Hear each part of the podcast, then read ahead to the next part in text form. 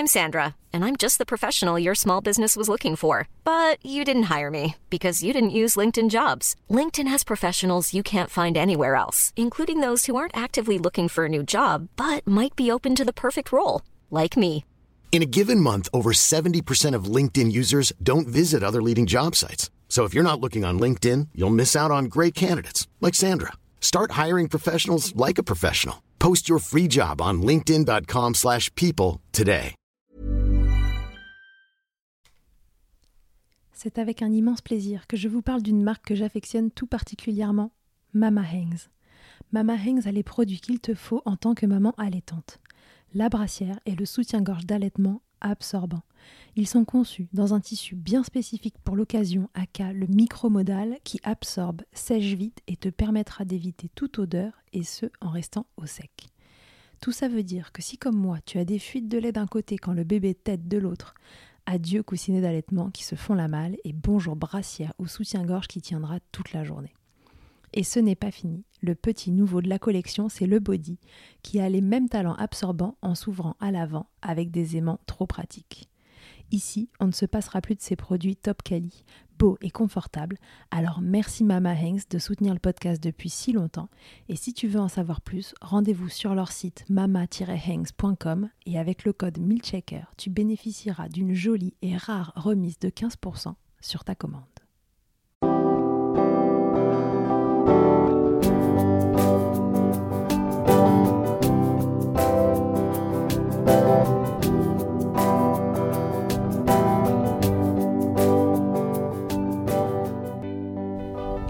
Bonjour et bienvenue dans Milkshaker, le podcast qui agite les idées reçues sur l'allaitement.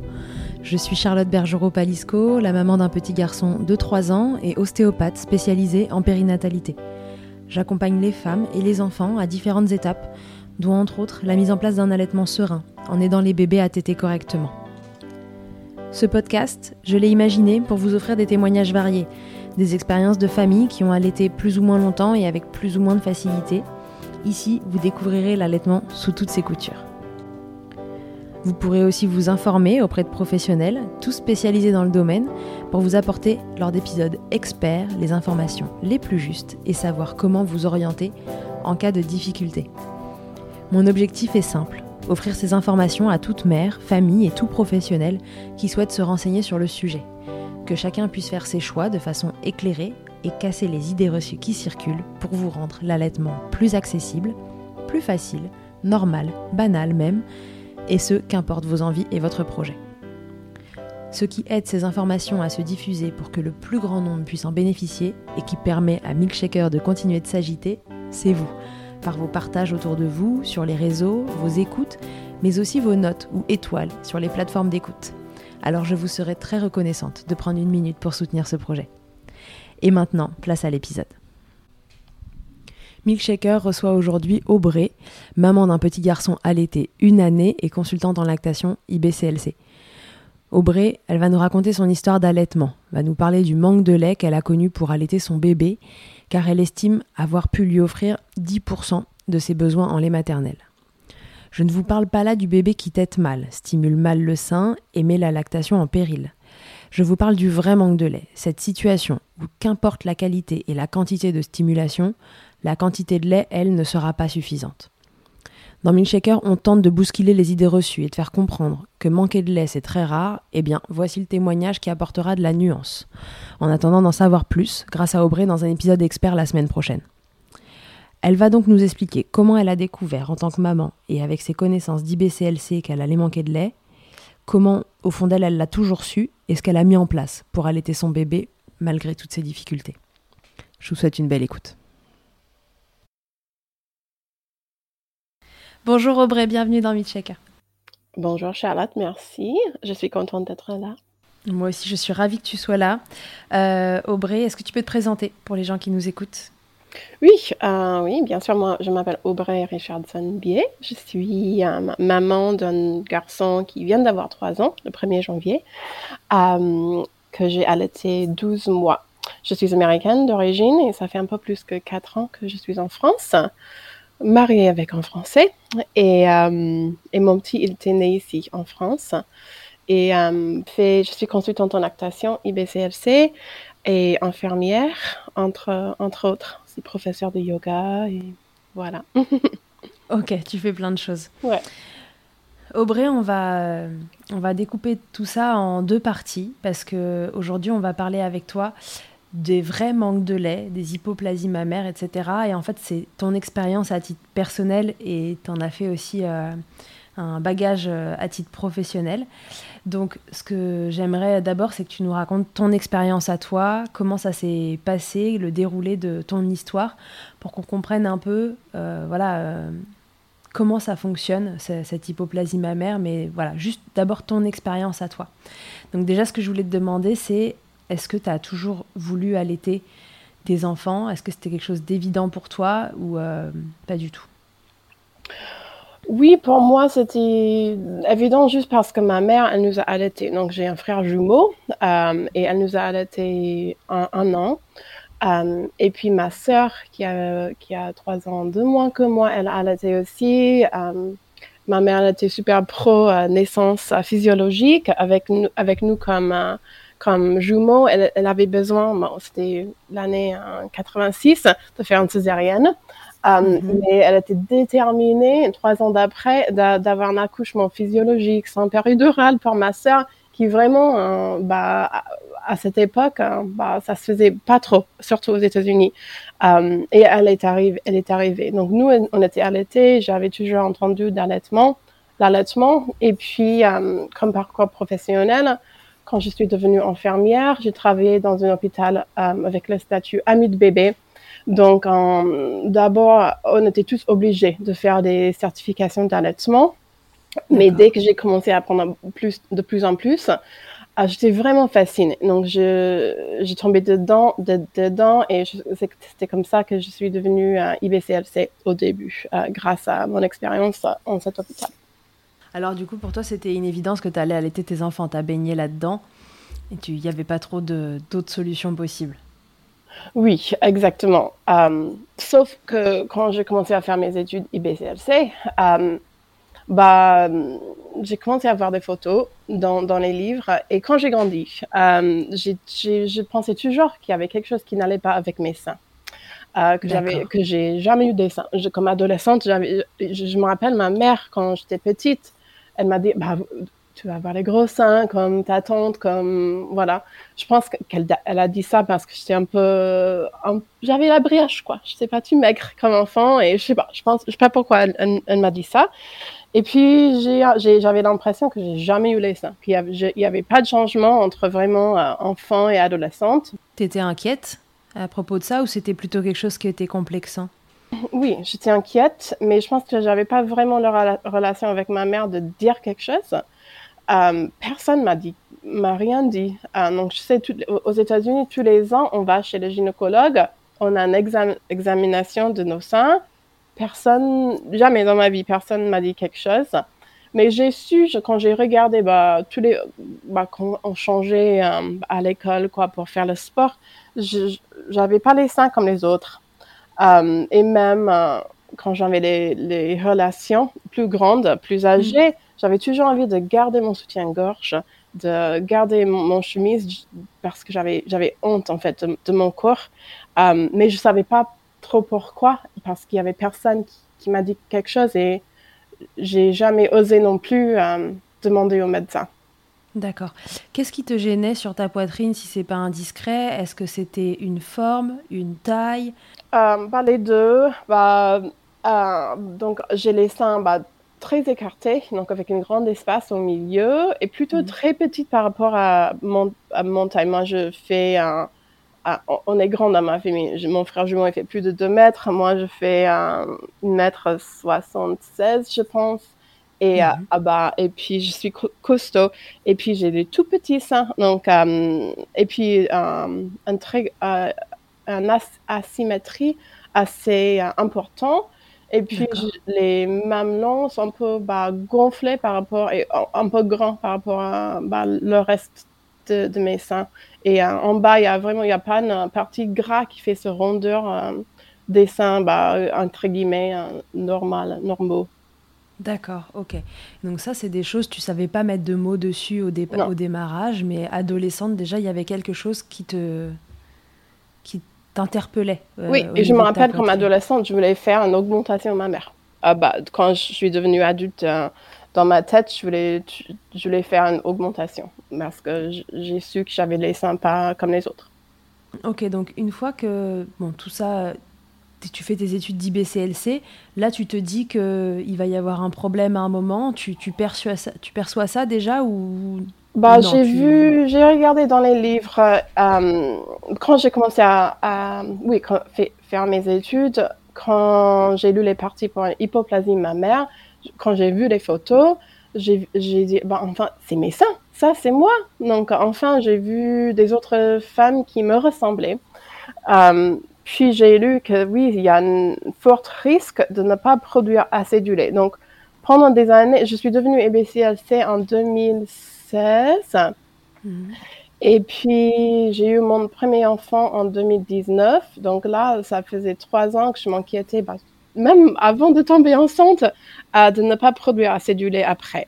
Donc j'ai demandé à plusieurs IBCLC, avant de tomber enceinte, de regarder mes seins. Donc, je pensais à montrer mes seins à tout le monde, partout. Et je me rappelle, il y avait une IBCLC qui m'a dit... J'ai vu son visage d'abord. C'était mon mentor, c'était l'IBCLC en libéral que j'ai suivi pendant ses consultations pour apprendre. J'étais une stagiaire alors. Et j'ai vu son visage. Et je me suis dit que c'était pas bon, quoi. Elle a rien dit, mais t'as senti sur son expression de visage que... Ouais. Et puis, elle m'a montré une photo de sa sœur. Elle m'a dit, regarde, ma sœur, elle a les seins très écartés, mais elle arrivait à allaiter exclusivement. Je disais, ok, bon. Puis, ici en France même, donc avant de tomber enceinte, peut-être j'étais enceinte en fait, et j'ai montré mes seins à une table de 4 IBCLC pendant un dîner. Et voilà. Sympa vos dîners. Voilà. Les dîners des IBCLC. Ça finit comme ça avec les seins en l'air. Non, mais non, c'est pas fait. Donc j'ai montré mes seins et puis toute m'a dit, oh non, mais c'est bon, ça va aller, c'est si rare une hypoplasie, voilà. Puis, je pense qu'il y avait une troisième fois que je montrais mes seins à un autre IBCLC qui avait une hypoplasie. Elle m'a dit, c'est possible que toi aussi tu as une hypoplasie, mais c'est pas 100%. Donc, pour moi, c'était peut-être la plus utile. Ouais, donc t'en étais restée là, tu te disais, il y a apparemment quelque chose qui est quand même pas tout à fait clair avec la poitrine, ça ressemble à ce que j'ai vu dans mes cours, oui. Ça a été plus ou moins confirmé, de façon explicite ou non, mais par 2 personnes. Et donc là, tu pars sur l'idée qu'il faudra se méfier, quoi. Exactement. Ouais. Donc, je voulais valider mes craintes et j'ai trouvé pas vraiment aucune validation, en fait. Ok. À ce moment-là, déjà, tu te renseignes encore un peu plus sur le... justement sur le côté professionnel pour t'en servir à titre personnel, où tu te dis, je verrai, j'attends d'être enceinte, j'attends d'accoucher et advienne que pourra. Ah oui, non, j'ai tout ce que je pouvais lire, j'ai lu tous les groupes de soutien, j'entrais dedans parce que j'avais la crainte, la peur d'avoir cette hypoplasie. Donc, il y a les groupes pour les parents allaitants qui ont une hypoplasie ou ce qu'on appelle insufficient glandular tissue. Donc, c'est l'insuffisance de tissu glandulaire.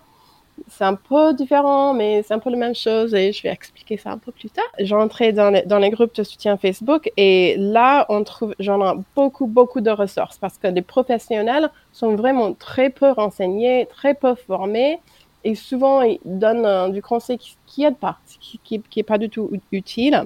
Donc, cette groupe de Facebook est vraiment, vraiment utile. Donc, j'ai commencé par là, en fait. Donc, qu'est-ce que je peux faire avant la grossesse? Est-ce qu'il y a les prises du sein que je peux faire? Est-ce qu'il y a des suppléments, les aliments complémentaires que je peux prendre? Et puis, qu'est-ce que je fais pendant la grossesse? Comment est-ce que je peux me préparer, en fait, si je tombe enceinte, si j'ai un bébé, pour m'aider au maximum pour que l'allaitement passe au mieux, si j'ai vraiment une hypoplasie, ma mère. Donc, du coup, tu tombes enceinte? Je tombe enceinte facilement. En fait, donc le jour que j'ai acheté un thermomètre pour commencer à prendre mon température pour vraiment essayer de tomber enceinte. J'ai aussi acheté une test de grossesse et j'étais enceinte. Donc, j'avais toujours les règles normales et je tombais enceinte facilement.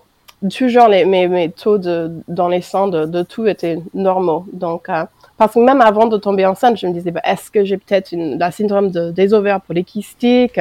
Donc, je me suis allée chez le médecin pour faire tous les prélèvements du sang pour ça. Mais non, il y avait rien du tout.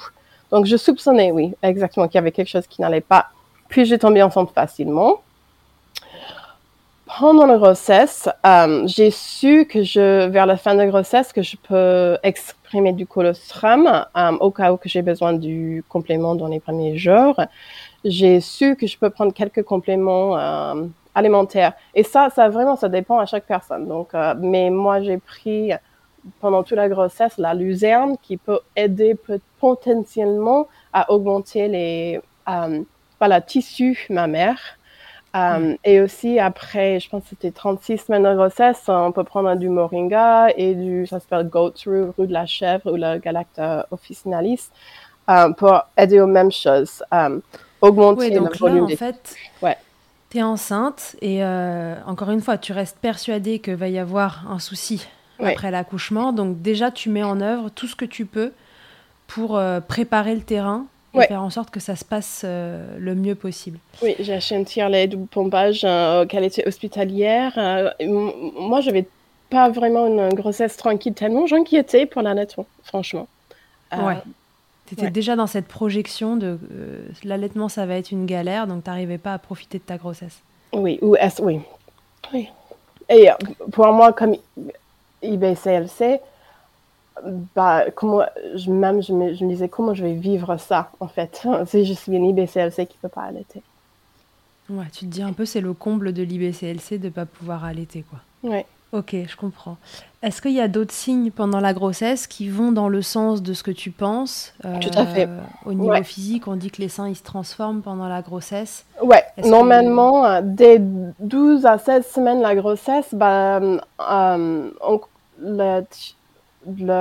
ou même avant en fait, non mais dès 12 à 16 semaines de la grossesse on peut avoir le colostrum qui commence, mais même avant ça on a souvent la première signe de la grossesse c'est les changements de seins en fait. Il y a les gens qui voient j'ai un peu les gros seins là, peut-être je vais me faire un test de grossesse sensible ou voilà. Et moi j'avais pas du tout ça, donc souvent les seins elles augmentent en volume parce que on fait pousser la tissu mammaire, les glands en fait, le tissu glandulaire pour faire sortir le lait. Et les femmes avec une hypoplasie, on a soit pas de changement de sein, soit très très peu. Et ça, c'est souvent le premier un peu drapeau rouge entre guillemets, qu'on voit. Mais moi, j'avais vraiment pas trop de changement de sein. J'avais un peu de la douleur au mamelon, mais c'était que ça. Peut-être une légère augmentation en volume, mais pas autant que ça. Et puis, à la fin de la grossesse, je voulais vraiment sortir le colostrum et j'ai essayé à plusieurs reprises. J'arrivais pas, en fait, à sortir le colostrum. Oui, donc là, ça continue d'aller dans le sens de ce que tu imagines. Oui. Et donc, tu mets en place toutes ces choses. Rappelle-nous ce que tu as pris, parce que je n'ai pas bien entendu tout à l'heure. Oui, donc j'ai pris ce sont les compléments alimentaires sans ordonnance qu'on peut prendre pendant la grossesse. Mais en fait, ce n'est pas pour tout le monde, ça dépend le cas de chacun. Donc, il faut vraiment consulter quand même pour faire ça. Ça ne peut pas être un conseil qu'on donne à tout le monde. Non. Ok, donc... On arrive à la fin de cette grossesse, t'arrives pas à exprimer de colostrum, t'as pris tous tes compléments alimentaires, etc. Ouais. Arrive l'heure de l'accouchement. Comment se passe l'accouchement, ça va ? Pas trop. Donc j'ai prévu un accouchement à domicile. J'ai fait plusieurs jours de travail. Et puis, il y avait la sage-femme, il y avait ma doula, et puis... je dilatais pas trop. Elle m'a fait une examination et j'ai perdu des os et il y avait plein de méconium chez moi. Et puis les battements de cœur commençaient à pas aller dans le bon sens. Donc la sage-femme elle m'a Elle m'a amenée chez l'hôpital, près d'ici, donc à la campagne, hein, voilà. C'était pas un hôpital de ville. Et j'ai eu un accouchement, j'ai eu une césarienne en urgence. D'accord. Donc, un peu l'envers ce que je souhaitais. Mais j'ai allaité dans les premières heures. Il a pris le sein. Bon, il a bien pris, là. En fait, j'ai laissé au sein. J'ai fait que du pot à pot avec lui. Il ne m'a pas fait mal. J'étais contente qu'il a bien pris le sein très, très tôt. Donc voilà, c'était l'accouchement. Oui. Ouais, l'accouchement, donc c'était pas du tout ce que tu avais imaginé. Non. Ça fait un coup dur de plus dans tes projets, en plus, ouais. J'imagine. Donc il se met au sein, il t'aide bien. Et alors, et après, donc dans les premiers jours, un des grands facteurs qu'on regarde, c'est ouais. Est-ce que ce bébé ne perd pas trop de poids et reprend ensuite son poids de naissance. Ouais. Toi, il te fait pas mal, donc on a déjà ça en moins. Il arrive à s'accrocher. Ouais. Et alors, au niveau poids, est-ce que ça arrive à suivre? Donc oui, pendant les 2 premiers jours, ça allait. Je l'avais sur moi tout le temps. Il était tout le temps. Et puis après, j'ai exprimé manuellement. J'avais amené aussi mon Spectra, mon tire-lait, à l'hôpital au cas où. Mais j'ai pas entendu beaucoup d'éclutition. Mais il avait les couches, les bons quoi, pipi caca. Ouais. Puis vers 72 heures, le 3e jour, il commençait à être vraiment pas du tout rassasié. Pas de déglutition, pas de montée de lait en ce moment-là, pas de pipi caca, il a perdu plus que 10%. Et je sais qu'en France, pour sortir de l'hôpital, on est obligé de prendre du poids. Pour moi, l'hôpital, c'était l'enfer, c'était une prison et je voulais vraiment sortir. Mais je savais, c'est le 3e jour, il a perdu plus de 10%. J'exprime mon lait, j'essaie de tirer mon lait, il déglutit pas, donc il faut que je donne quelque chose d'autre en fait. Faut qu'il se nourrit, quoi. Peut-être je vais avoir un montée de lait après, je sais, après une césarienne, ça peut prendre jusqu'à 5 jours même d'avoir une montée de lait. J'ai tout ce que je pouvais, donc j'ai demandé du lait artificiel, à l'auxiliaire de puéricultrice, bien sûr avec les larmes dans les yeux, les grosses larmes, j'ai beaucoup pleuré. Et puis en plus, on est à J3 de postpartum, Ouais. Pas le moment ouais. Où on est les plus vaillantes non plus. Oui, exactement. Donc, j'avais une grosse baby blues. Après, aussi, je pense que tout est lié. Mais donc, j'avais demandé du lait artificiel. Et puis, elle m'a dit, où est-ce que vous avez fait votre formation de IBCLC? Parce que les IBCLC en France, elles ne donnent pas du lait artificiel. Boum, allez, prends-toi ça, sympa. Oui, et déjà, j'avais déjà dit aux sages-femmes et les auxiliaires que je soupçonnais une hypoplasie pour telle et telle raison. Elle m'a demandé, si vous souhaitez, on peut venir regarder la prise du sein et tout ça. Et donc, je les appelais pour venir voir la prise du sein. C'était toujours nickel. Donc, voilà, j'ai donné du lait artificiel avec les larmes à chaque fois. Ouais. Et puis j'ai sorti de l'hôpital. Mais je me rappelle, j'avais une grosse baby blues. J'étais obligée. J'arrêtais pas de pleurer en fait. Et même quand je rentrais chez moi, j'arrivais pas à dormir. J'étais tellement fatiguée, mais j'arrivais pas à dormir. Et ça a duré jusqu'au 8e jour après l'accouchement en fait. C'était si intense. Ouais, et je pense que c'était un peu lié à l'échec d'accouchement, l'échec d'allaitement aussi.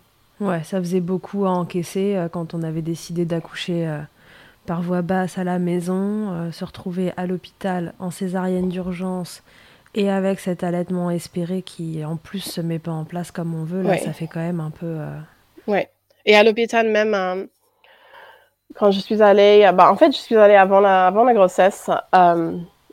la sage-femme m'a dit que j'étais obligée au cas où pour un transfert de voir l'anesthésiste, ouais. Exactement, l'anesthésiste. Donc je suis allée et j'ai vu une sage-femme, elle m'a dit non, il va pas vous voir. Si vous venez ici, vous avez besoin d'une une péridurale, en fait, non, il va refuser parce que c'était votre choix de faire un accouchement à domicile. Donc, je dis, OK, je suis partie. Sympa. Et puis, bien sûr, c'était la même sage-femme la nuit de la césarienne. Et elle m'a dit, la première chose qu'elle m'a dit, je savais que j'allais vous voir. Je savais que vous allez revenir. Et donc, ça commençait mal. Et elle m'a dit, je vais appeler l'anesthésiste pour la césarienne. Et s'il est gentil, il va vous faire une péridurale avant. Sinon, ça sera sous anesthésie générale. En toute bienveillance, en plus. OK, oui. Super. Ouais. Ouais, donc tout ça, ça te mène à être évidemment dans un état psychologique qui est fragile après l'accouchement. Ouais. Sachant qu'on l'est de toute façon au moins à minima quand on vient d'accoucher.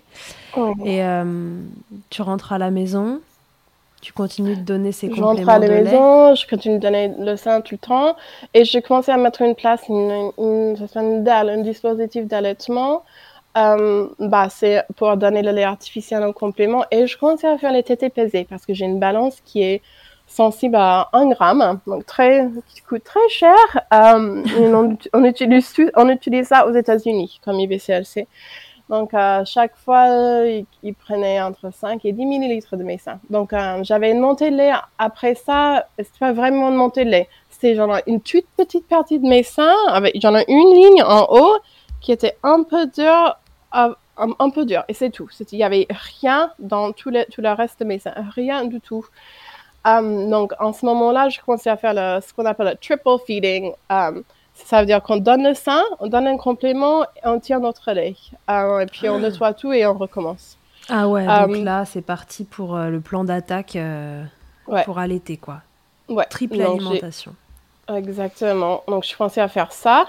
J'ai donné le complément avec, ça s'appelle, le DAL. J'avais 2 DAL. J'avais le DAL d'Asena, le DAL de Medela et l'autre, ça s'appelle Lactaid. Mais de toute façon, c'est un petit sachet avec un petit tube qui va dans le sein de bébé. Donc, ça veut dire que ça peut aider à stimuler parce qu'on est au maximum au sein, en fait. Mm-hmm. Puis oui, chaque fois quand j'ai vu, en fait, ça m'a confirmé parce que chaque tétée pesée, de prendre 5 et 10 millilitres, c'est pas normal après une semaine, après 2 semaines, voilà. Donc, on doit être plutôt vers 30, la fin de première semaine, un peu plus vers 60, vers 3e, et vers un mois à 90, 120. Et j'ai jamais réussi à même en tirage, tirer plus que 10 millilitres. J'ai tiré aussi après chaque tétée. Et la plupart, j'ai rien eu, les gouttes. Ouais. Et c'était une bonne tirée. I'm Sandra, and I'm just the professional your small business was looking for. But you didn't hire me because you didn't use LinkedIn Jobs. LinkedIn has professionals you can't find anywhere else, including those who aren't actively looking for a new job, but might be open to the perfect role, like me. In a given month, over 70% of LinkedIn users don't visit other leading job sites. So if you're not looking on LinkedIn, you'll miss out on great candidates like Sandra. Start hiring professionals like a professional. Post your free job on linkedin.com/people today. Et Mama Hangs ne s'arrête pas là. Si tu as envie, une fois la tétée finie, de garder ton bébé tout contre toi en ayant les mains libres, laisse-moi te parler de leur porte-bébé Carry and Pack. Je suis une fervente adepte des écharpes de portage, mais l'ostéopathe que je suis sait que leur mise en place peut parfois vous freiner, vous ou votre moitié. Mais aussi ô combien le portage peut être indispensable pour certains bébés. Chez Mama Hangs, pas de compromis. Le porte-bébé Carry and Pack est en fait un vêtement confortable que tu enfiles comme un t-shirt et dans lequel ton bébé va pouvoir venir se lever, tout en respectant sa position physiologique, l'enroulement de sa colonne, l'écartement de ses hanches, ainsi que le dégagement de ses voies respiratoires, grâce à des systèmes de serrage des pans de tissu. Ce tissu, justement, il est tout doux, en coton bio, certifié GOTS, le tout est dessiné à Biarritz et fabriqué au Portugal. Tu pourras l'utiliser de la naissance jusqu'aux 10 kg de ton bébé, de quoi t'assurer un certain nombre de câlins collés serrés. Ici, on n'a utilisé que ça pour bébé numéro 2. Pour toutes les infos, tutoriels et découvrir leur gamme de vêtements de portage, ça se passe toujours sur le site mama-hangs.com et tout pareil, avec le code Milkshaker, tu bénéficieras d'une remise exceptionnelle de 15%. Et avec les tétrelles qui m'allaient, donc j'avais la chance de savoir toutes ces infos. Et j'ai continué de prendre des compléments alimentaires aussi. J'avais une sage-femme qui m'a fait le suivi. Et je me rappelle, dans les premières semaines, elle m'a dit « Ah bah, tu vas continuer d'allaiter, même avec ton hypoplasie, tu vas pas arrêter. » Je pense pour elle, il n'y avait pas de sens. Hein, si c'était pas exclusif, hein, pourquoi le faire? Ouais. Oui, voilà. Donc ça, c'était quand je suis rentrée à la maison. Comment tu le vis à ce moment-là? Donc ça te confirme tes doutes, tu te dis là, ça y est, officiellement, je suis dans cette catégorie d'hypoplasie mammaire et je n'aurai pas assez de lait pour nourrir mon bébé exclusivement. En effet, est-ce que sur le moment, ça te décourage? Est-ce que ça te donne envie de stimuler encore plus pour essayer d'avoir le maximum? Dans quel état d'esprit t'es? Même si j'ai soupçonné avant l'accouchement et avant la grossesse, même quand ça vous arrive, ça ne le rend pas forcément plus facile. Ouais. Sauf que j'avais déjà les outils pour m'aider au maximum. Je sais pas. Et donc oui, bien sûr, ça m'a beaucoup déprimée. J'étais très triste, je me sentais très seule et pas beaucoup de choses. Bah, en colère, chaque fois quand j'étais les groupes Facebook, par les mamans qui voulaient arrêter leur lait, tout ça, qui avaient trop de lait, que j'avais envie, en fait, d'être ces mamans qui allaitent si facilement. Donc, juste sortir, nourrir votre bébé à l'extérieur sans préparer un lait artificiel avec une dalle et prendre tout ça avec soi et puis rentrer pour le nettoyer. Oui, parce que là, c'est l'allaitement, mais version difficulté max, quoi. Enfin, là, oui, on peut pas faire plus, en fait. On fait le maximum, mais c'est épuisant, surtout quand on est tout seul, on n'a pas de soutien autour de soi, en fait. Je suis isolée à la campagne, hein, pas de famille, pas d'amis. Mon première sortie de la maison, c'était à 6 semaines après. Donc, j'ai pris la voiture toute seule pour aller à une réunion de la Leche League. Bah, j'avais beaucoup d'angoisse, en fait, pour y aller. Je me disais, bah, je peux pas que donner le sein. Et c'est la faim, bien sûr, et c'est réveillé faim pendant la réunion. Donc, j'ai sorti le sein, j'ai sorti mon dalle, j'ai tout préparé, et puis j'avais tous les mamans autour de moi. « Mais qu'est-ce que c'est que ça? À quoi ça sert ?» Je me sentais un peu comme un animal dans un zoo, en fait. Et il y avait une maman qui m'a dit « Ah bah, vous pouvez pas juste lui mettre au sein tout le temps, sans cesse ?» Je dis « Bah non, en fait, ça va... » J'ai déjà essayé, donc oui, exactement, ça rentre dans « Est-ce que vous avez essayé? Est-ce que tu as essayé ça? Est-ce que tu as essayé ça ?» T'avais l'impression qu'on ne te croyait pas, finalement, que c'était pas légitime, ton truc? Oui, que c'était pas légitime et que j'étais pas ni dans le groupe de mamans allaitantes, ni dans le groupe de mamans au biberon de lait artificiel. Je rentrais dans aucun cas, en fait. Donc là, ça fait 6 semaines que t'es en triple feeding, là. Oui. Je sais pas le feeding. Oui. J'ai un triple feeding à ce moment-là, et puis j'ai soupçonné un frein. Je disais, bah, il a un frein, je vais faire couper ses freins pour me donner toutes les chances, en fait. Est-ce que si je coupe le frein, je vais peut-être avoir un peu plus de lait parce qu'il va avoir plus de mobilité avec sa langue pour mieux stimuler. Il avait peut-être même pas un frein qui gênait, mais je voulais me donner toutes les chances, en fait. Donc j'ai monté à Paris. C'était aussi vers 6 semaines avec mon mari pour faire couper son frein, parce qu'à l'époque on faisait ça et ça n'a pas vraiment augmenté, ça n'a rien fait pour moi, en fait. Non, donc, on avait un bébé qui t'était pas si mal que ça, simplement en face la production ne le suivait pas. Tu parlais de ton mari, justement, parce que tu me disais que malheureusement tu n'avais pas d'entourage avec toi, ta famille aux États-Unis, si j'ai bien compris, et puis tu m'as dit que tu étais arrivée quand en France? Il y a 4 ans, mais on arrivait à déménager à la campagne quand j'étais enceinte, en fait. Ouais, donc tu arrives dans un environnement où tu n'es pas du tout entourée. Tu n'as pas ce soutien en postpartum, sans même parler d'allaitement dont on peut avoir besoin.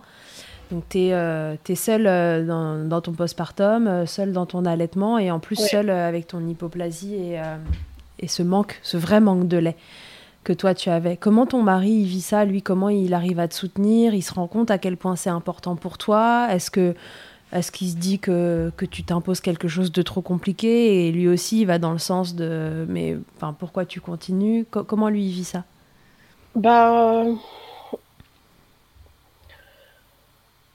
Il n'était pas contre du tout. Je sais qu'il y a des fois, il y a quelqu'un mari qui peut dire vous pouvez juste arrêter. Il m'a soutenu, il est allé à Paris avec moi, mais je ne vais pas cacher le fait que la postpartum pour nous c'était très très difficile. On n'était pas du tout sur la même équipe.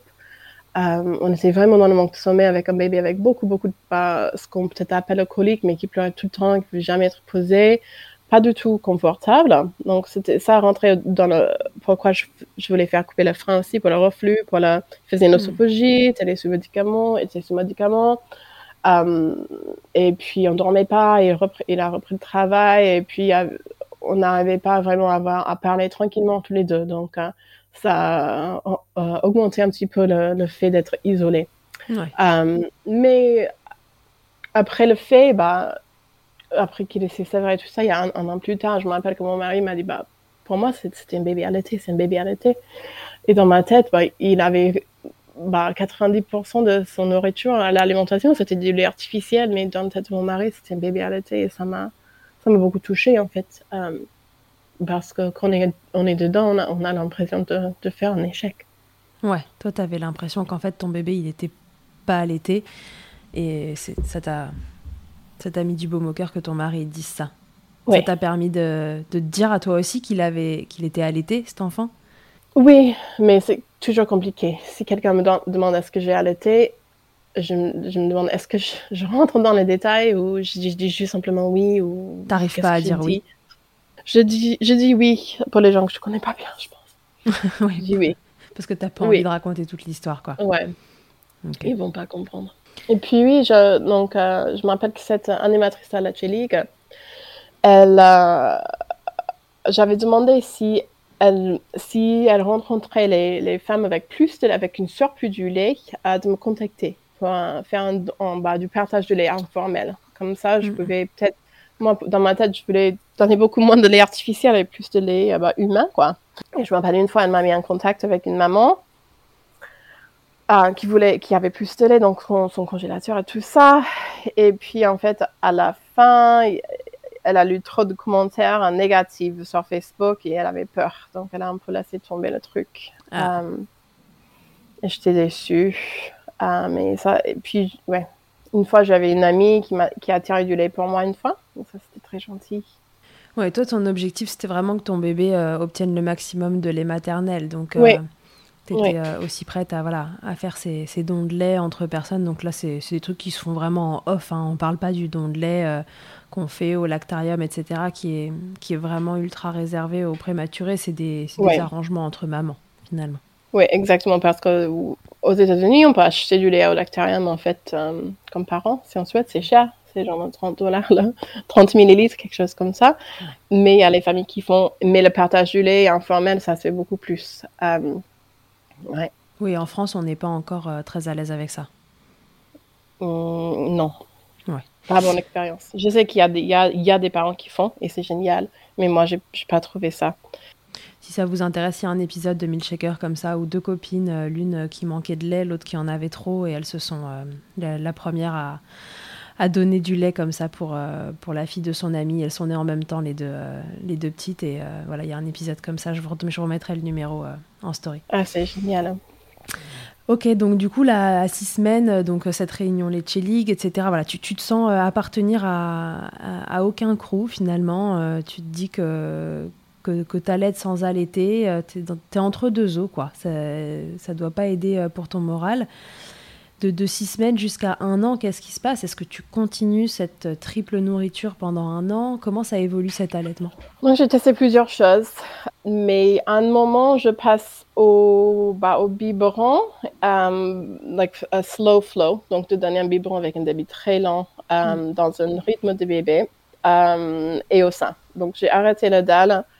Je sais qu'il y a des femmes qui adorent, mais moi, je ne sais pas trop, c'est difficile à nettoyer pour moi et d'autres raisons. Donc, j'ai arrêté le dalle et j'ai fait biberon sain. Chaque tétée, il avait En fait, ce que j'ai commencé à faire, c'était de finir au sein, en fait. Comme ça, j'avais ce lien avec mon bébé, que le bébé rassasié avec mon sein, en fait. Les bébés qui dorment dans mes bras. C'était pas donner le sein à chaque fois, et puis c'était pas assez, et puis il faut finir au biberon. C'est ça, le truc qui lui rend contente. Et j'ai arrêté de tirer mon lait, parce que je me disais, en fait, je passe aucun temps avec mon bébé, en fait. Mm. Et ça, c'était peut-être... Je vais peut-être pas avoir un deuxième enfant.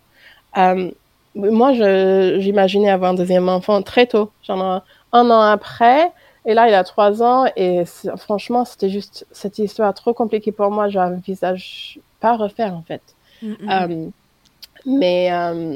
Donc, je vais peut-être vivre cette postpartum une seule fois dans ma vie, et j'ai pas pu profiter, en fait, tellement j'étais concentrée sur l'allaitement.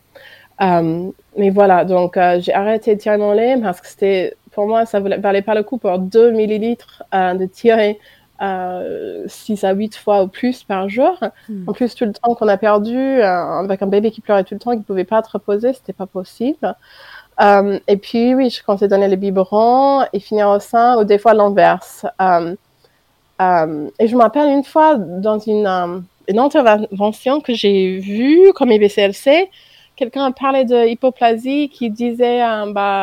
Pour ces mamans, donner le sein, c'est un peu comme le goûter ou le casse-croûte et le dessert. Dessert ou désert? Dessert. J'arrive jamais à parler de dessert. Et donc, je focalisais en ça, en fait. Tout le monde adore le goûter et le dessert. Donc, que c'était plutôt ça, en fait. Que je donnais quand même des anticorps. Il avait toujours mes anticorps. Il avait ce lien avec moi. C'était bien sûr toujours une baguette magique pour lui endormir. Donc, j'ai commencé à faire comme ça. Et puis, vers 1 an, il voulait plus trop, en fait, prendre le sein. Et j'ai essayé pendant un mois, et puis il voulait pas trop. Et en ce moment-là, on a arrêté. Donc, c'est comme ça que j'ai fait jusqu'à 1 an. Et puis, même à 1 an, quand j'ai sévré, j'ai eu les critiques des gens sur l'Internet que j'ai fait un sévrage induit, et que normalement, les bébés ne se sèvrent pas avant 2 ans. Oui, mais ça, c'est sur une lactation normale. Oui, mais toi, tu n'étais pas dans le cadre d'une lactation normale. Non. Donc, ton bébé, il avait, il a été induit, mais pas par tes envies à toi, par le fait que ton corps ne pouvait pas produire... Oui. Et donc, je n'étais même pas tranquille dans mon sévrage. Dis donc, jusqu'au bout. Donc oui, je pense que les gens pouvaient me dire, si vous avez utilisé la dalle tout le temps, peut-être ton enfant il t'aidera toujours, ou je sais pas. Mais c'est un peu trop tard, c'est la décision que j'ai prise. C'est ça qui a fonctionné pour nous. C'est une décision que tu as prise aussi parce que moi je te rejoins complètement là-dessus, si je peux donner mon avis, mais il y a un moment où ce qui est important, c'est toi, c'est ton bébé, et en effet, si tu tires 8 fois par jour pour obtenir 10 millilitres, tu as le droit tout à fait en conscience de faire le choix que tu préfères passer ce temps-là à profiter de ton enfant et à vivre ce postpartum, parce que la santé psychologique, c'est très important. Et peut-être même plus important que ce qu'on mange. Exactement. Donc voilà, en tout cas, tu as fait tes choix et tu les as fait en conscience. Tu as été plus qu'informée. C'est quand même... le comble de se faire dire à la fin que t'aurais pu faire autrement. On peut toujours faire autrement, mais voilà, toi t'as fait avec tes armes du moment. Mais finalement, le problème dans ton histoire, c'est que t'as eu l'impression que ça c'était pas accepté autour, que ce soit par les professionnels ou par les gens que tu croisais, t'avais l'impression que c'était pas valide, c'est ça? Oui. Et puis, j'ai rencontré personne avec une hypoplasie en ce moment-là. En fait, l'animatrice de la Leche League, elle m'a mis en contact avec une autre animatrice de la Leche League avec une hypoplasie. Elle m'a dit, c'était dans les premières semaines, elle m'a dit, la seule façon que tu vas allaiter plus que quelques semaines, ça sera avec une dalle. Et c'était pas du tout notre cas. On a réussi avec un biberon jusqu'à 12 mois. Donc, je sais que toutes les familles sont différentes. Et voilà. Mais je sais qu'elle voulait m'aider. Mais non, j'avais pas les gens dans mon entourage qui comprenaient, qui m'a soutenu. Mais je pense que je m'isolais aussi encore plus en plus. Je pense que j'ai fait dépression postpartum et j'étais un peu toute seule dans mon petit bulle à la campagne. Ouais, à tourner autour de cet allaitement qui fonctionnait pas comme tu l'avais imaginé. Ouais. Mais t'auras quand même allaité 1 an. Tu te rends compte de la perf avec la base qui était la tienne, à savoir un sein qui pouvait pas produire assez. T'auras allaité 1 an ton loulou, quoi. C'est génial. Merci. Franchement, chapeau. Moi, je trouve que faut quand même une sacrée dose de motivation pour allaiter 1 an en donnant des biberons en même temps, etc. Voilà. Mais tu l'as dit assez justement, c'est qu'il y a autre chose qui se joue dans l'allaitement que la nourriture, et tu as pu apporter cette partie-là à ton bébé. Oui, merci Charlotte. Alors, cette expérience d'allaitement, Aubrey, qu'est-ce qu'elle a eu comme impact dans ta vie pro ? Bon, alors là, on s'en doute, et puis on verra après avec la partie professionnelle. Et au niveau perso, est-ce que ça t'a apporté des choses malgré la tourmente sur le moment ? Ça m'a beaucoup aidé à aider des autres mamans qui souffrent d'une hypoplasie ou une manque de lait, en fait, d'avoir beaucoup d'empathie, de donner des moyens de se préparer et de vraiment informer des autres professionnels de santé, parce que c'est ça qui manque le plus. C'est les mamans qui cherchent les réponses. Ah bah, souvent, il y a des mamans qui voient jusqu'à 10 professionnels de santé avant de trouver une réponse à pourquoi elles n'ont pas assez de lait. Mm-hmm. Donc, c'est ce que j'ai fait après. C'était vraiment creuser dedans. Je fais un sondage des mamans partout dans le monde. J'ai intervenu dans le sujet pendant une conférence, la Leche League, et je fais des consultations autour de ça pour des mamans un peu partout dans le monde. Voilà. Ouais, ça t'a spécialisé dans ce domaine-là. Ouais. Les recherches que tu as faites pour toi, elles servent maintenant à d'autres. Ouais. Qu'est-ce que tu donnerais comme conseil à des mamans qui voudraient allaiter ? De façon générale, ce serait quoi ton meilleur conseil ? Pour les mamans avec une hypoplasie qui veulent allaiter, ou juste pour les mamans en général ? Toutes les mamans. Pas ton conseil de pro, hein, ton conseil de maman. Ouais, mon conseil de maman, c'est de s'écouter.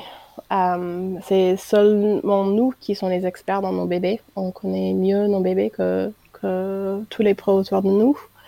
Donc vraiment de s'écouter et puis aussi de s'informer. Malheureusement, c'est à nous de creuser, de faire le travail. Personne ne va faire le travail pour nous. Donc si c'est notre souhait d'avoir un certain type d'accouchement ou allaitement, c'est à nous aussi de s'informer en quel moyen nous convient notre famille le mieux, et dès qu'on a fait cette décision, de ne pas avoir peur des jugements autour de nous. Ouais. Ok. Aubrey, avant qu'on termine cet épisode témoignage, je voudrais te faire passer à l'interview Fast Milk. Est-ce que tu sais ce que c'est ? Non. Bah, tu vas savoir. C'est une interview où il faut que tu répondes un peu du tac au tac à 4 questions. Ok. Aubrey, quelle est ta tétée la plus insolite ? Bah, j'ai fait une tétée dans le métro à New York City. Cool. Quel est le truc le plus glamour qu'il t'ait été donné de vivre durant ton allaitement ? Quelque chose de glamour, tu vois. Ça peut être glamour ou ça peut être ironique, ça peut être un peu une blague. C'est mon question. Bah, repose la question, si tu peux. Quel est le truc le plus glamour qu'il t'ait été donné de vivre durant ton allaitement ? Durant mon allaitement. Le plus glamour. Je pense que c'était faire un tété dans un parc à Paris pendant l'hiver, en train de marcher, parce qu'en fait, il avait fait une couche explosive et j'avais pas pris une deuxième pantalon, donc j'étais nue dans mes bras l'hiver sous une mante. Donc c'est très glamour en fait, avec le caca un peu partout. C'est glamour, mais pas glamour, en fonction de, voilà, de si on voit le caca partout. Ça, c'est pas très glamour. Quelle est ta position préférée dans le Kama Sutra de l'allaitement ? Moi, j'adorais faire les tétés allongées sur le côté, en fait, où moi, je pouvais reposer. Lui aussi, il était à côté de moi et on pouvait faire un petit câlin, doudou, sieste, tous les deux. Ok. Et si en un mot, tu pouvais me résumer ton allaitement, quel mot tu choisirais ? Je choisirais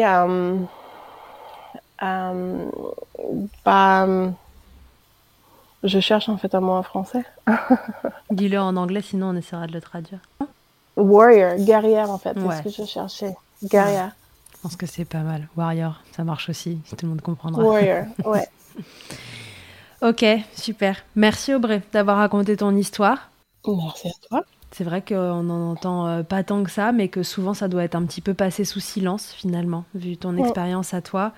Et je pense que j'en ai croisé, moi, des mamans comme ça sur ma route. Et c'est vrai que, alors, dans ces cas-là, je pense que le mot avait été posé, mais je ne sais pas si elles avaient vraiment pris l'ampleur du truc derrière. Et... voilà, je pense comme toi que c'est important d'informer sur ce sujet-là. On va voir après dans l'épisode pro à quel point c'est finalement un peu plus fréquent que ce qu'on imagine. Aujourd'hui, voilà, on essaie déjà de faire connaître l'allaitement comme quelque chose qui est possible. En fait, on essaie de contrer les idées reçues, de dire que les mamans n'ont pas assez de lait, etc. Mais voilà, là, ça va être intéressant aussi de voir ce petit pourcentage qui reste, en fait... de comment il est et comment on peut accompagner ces mamans-là aussi, parce que leur dire que c'est très rare ne suffit pas, en fait. Oui, et en plus, les gens disent aussi, la seule raison que les femmes ne peuvent pas allaiter, c'est une hypoplasie. Mais en fait, on peut allaiter, on peut juste pas allaiter exclusivement. Donc déjà, il y a ça. Déjà, ça peut changer. Et oui, ça serait très intéressant d'aborder... C'est pour ça que j'avais fait ce sondage, pour avoir beaucoup de voix derrière moi, beaucoup d'expérience pour dire qu'en fait, je n'étais pas la seule. Ouais. Et on est beaucoup plus nombreux que les gens pensent. Et notre expérience est valide. C'est ça un des thèmes, c'est la validité, le deuil de l'allaitement qu'on souhaitait faire. Et puis, oui, le sens qu'on est un peu seul, qu'on ne rentre pas dans aucun cas en fait. Voilà. Okay. Bon, on en reparle plus en détail dans l'épisode expert. On se laisse sur ça aujourd'hui et on se dit à la semaine prochaine. Cool, nickel, parfait. Merci beaucoup, Charlotte. De rien. Que ce soit votre première écoute ou que Milkshaker vous accompagne régulièrement, merci beaucoup d'avoir écouté cet épisode. Si vous aimez ce podcast, je vous rappelle que vous pouvez donc le noter, vous abonner sur votre plateforme d'écoute et on peut se retrouver sur les réseaux @milkshakerpodcast pour échanger ensemble. Vous pouvez aussi retrouver tous les épisodes sur mon site internet charlotte-bergerot.fr et si vous me cherchez en tant qu'ostéopathe, pour vous ou pour votre bébé, vous pouvez me retrouver à Suresnes, dans les Hauts-de-Seine, au centre EG4U que j'ai créé en 2020. Vous y trouverez aussi une équipe de thérapeutes spécialisés dans la prise en charge de la femme et de l'enfant. Pour plus d'infos, rendez-vous sur le site EG4U, EG ça s'écrit YGY, et sur Doctolib pour la prise de rendez-vous. On se quitte en musique avec Emma et son titre Blinded, écrit et composé en collaboration avec Nemen.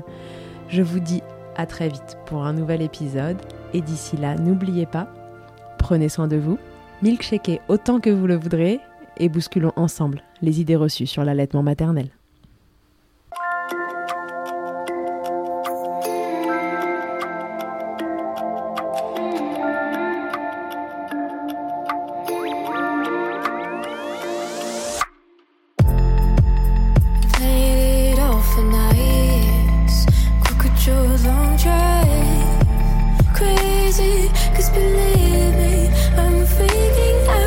Inside, oh, I've been feeling so